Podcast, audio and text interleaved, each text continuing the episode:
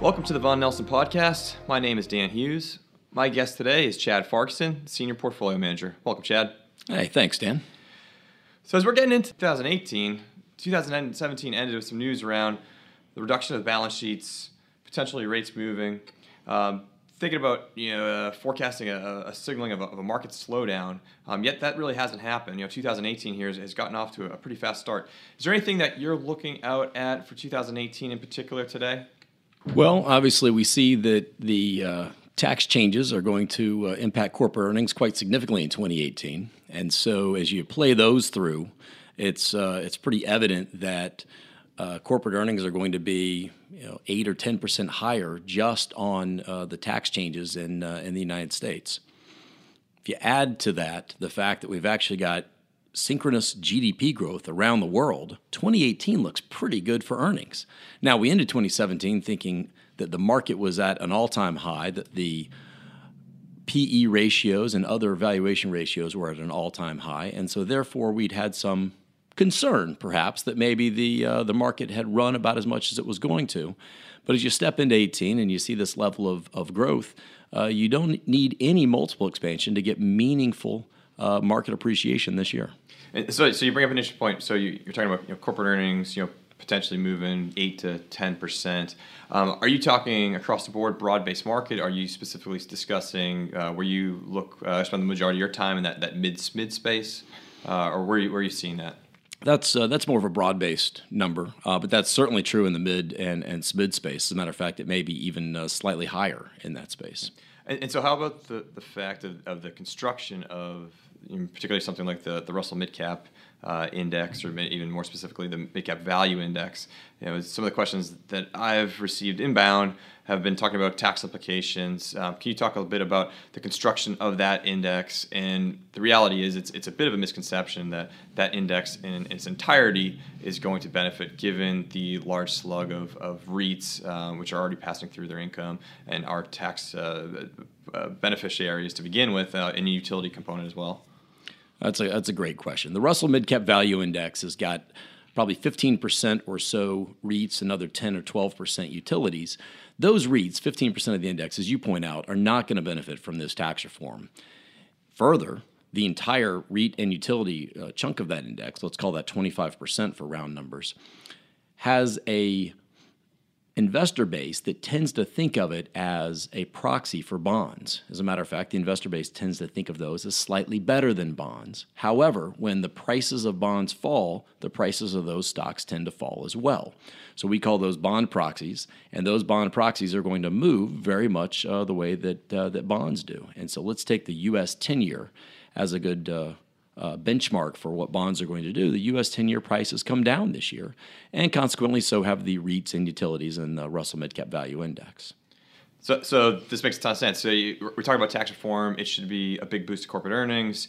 Yet, as we're looking out at how the year has begun, um, it's been a fantastic year in, in absolute terms, but uh, mid caps are off to a bit of a sluggish start relative to large cap and small cap. Um, would you uh, would you direct your com- your prior comments to, to part of the rationale on, on why they've been, been lagging their counterparts? No, that, that, that's exactly right. I mean, given what I just said, uh, the uh, quarter of the index here is down 3% this year as opposed to being up.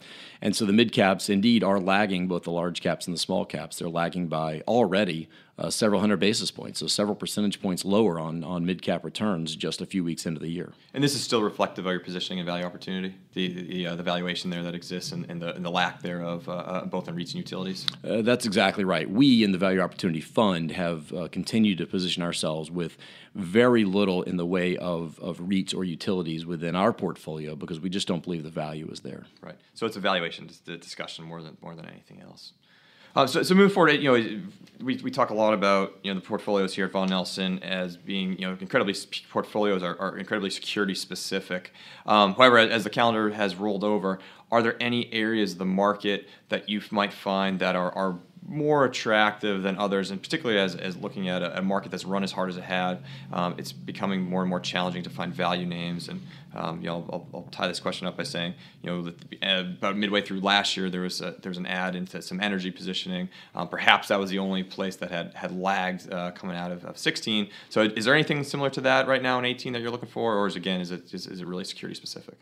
You know, it is indeed very security specific. There are very few themes that you can can latch onto now that you can get comfortable are both positive secular themes and have not already been priced into the market. So, for example, today you could look at uh, electric vehicles and think, great, electric vehicles are going to grow tremendously over the next decade. And I am sure that's absolutely correct.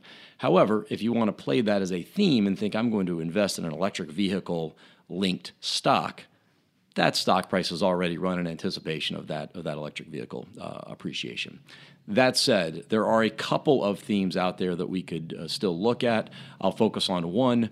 We do still find interesting the theme that uh, millennials in particular, but all U.S. consumers are tending to buy more experiences over goods in the last few years, and we expect that to continue uh, really unabated. When you say experiences over goods, can you can you give us a couple of examples of what you're what you're describing here?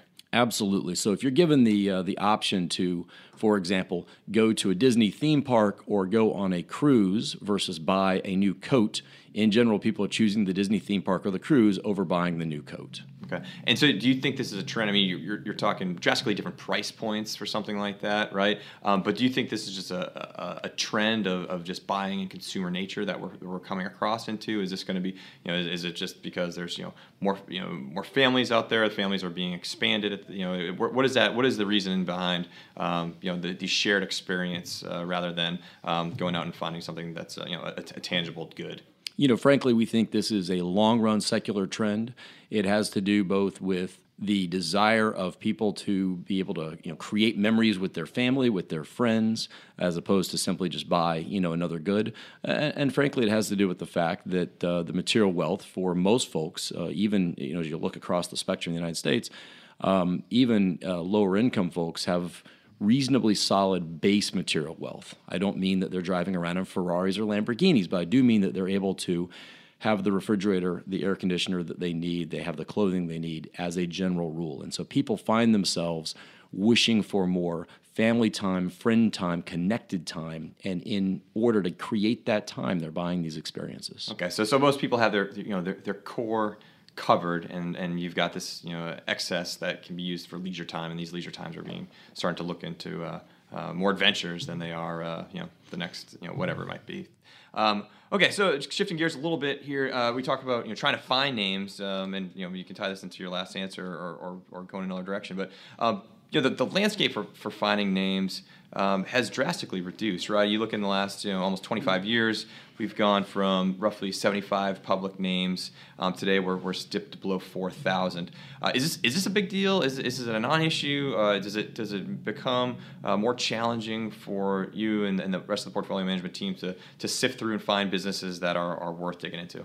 Ah, that's a great question. So, taking 7,500 public names down to fewer than 4,000 public names, cutting it in half uh, you might say, boy, it seems like you might have fewer opportunities there to find uh, to find good names.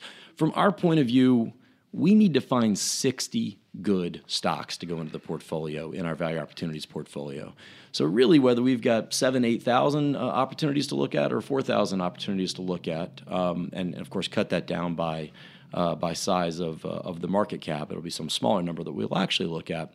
We still only have to find 60, and we find that uh, that that really hasn't changed. And I think that's a that's a that's a great answer, right? And and you know I, I feel this question a fair amount, and with our investment thesis, right, where if we're explicitly trying to deliver somewhere close to a 50% return over a three-year time horizon, you know, how are you going to do that in this market, right? And, and you know, quite simply, in, in, in the shortest form, the answer is we're not trying to buy 100 150 names, right? You just have to find two or three a quarter to make this process work, right? And, and are you, you I, would, I would say that you would agree with that. I, I think that's a great way to say it. That's exactly right. We find two, three, four names a quarter.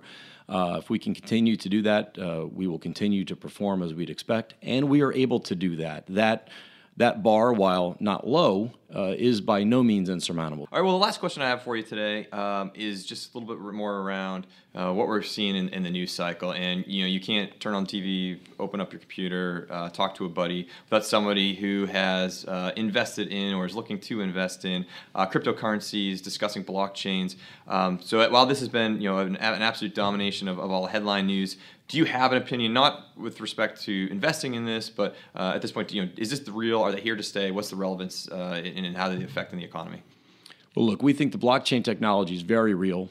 Uh, it's very hard to say how it will ultimately uh, be best used, but there's a very real new idea here with blockchain. That idea is going to continue to uh, to grow by leaps and bounds. It's going to infiltrate different parts of the economy. That's real. Cryptocurrencies, they're interesting. They're completely speculative.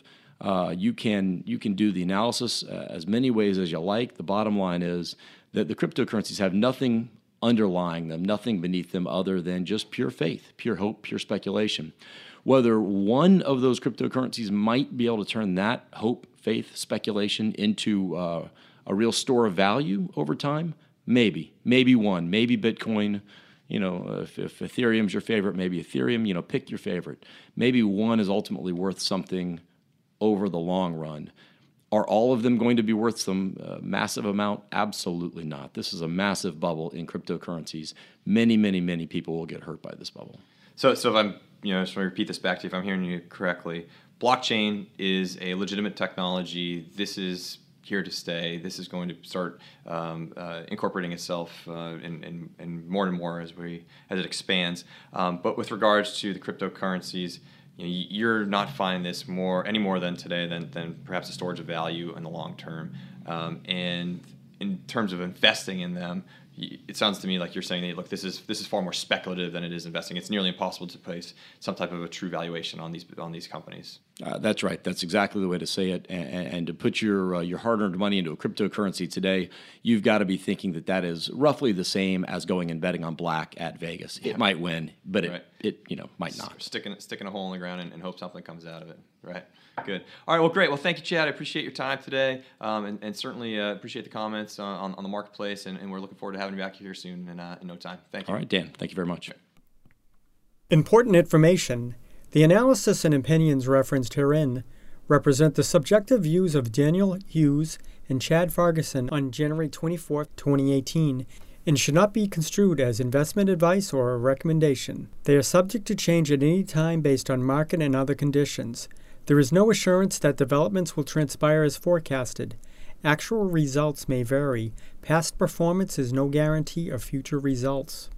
Any reference to specific securities, sectors, or markets within this material does not constitute investment advice or a recommendation or an offer to buy or to sell any security or an offer of services. Equity securities are volatile and can decline significantly in response to broad market and economic conditions. Investments in small and mid sized companies can be more volatile than those of larger companies. Value investing carries the risk that a security can continue to be undervalued by the market for long periods of time. Real estate investing may be subject to risk, including but not limited to declines in the value of real estate, risks related to general economic conditions, changes in the value of the underlying property owned by the trust, and defaults by borrowers.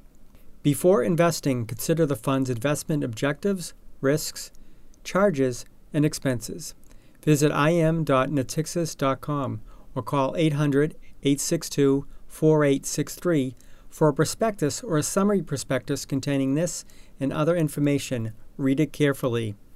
Natixis Distribution LP is a limited purpose broker dealer and is the distributor of various registered investment companies for which advisory services are provided by affiliates of Natixis Investment Managers. For financial professional use only, Adtrax 2019585511, POD 95, January 2018. Expiration 731 2018.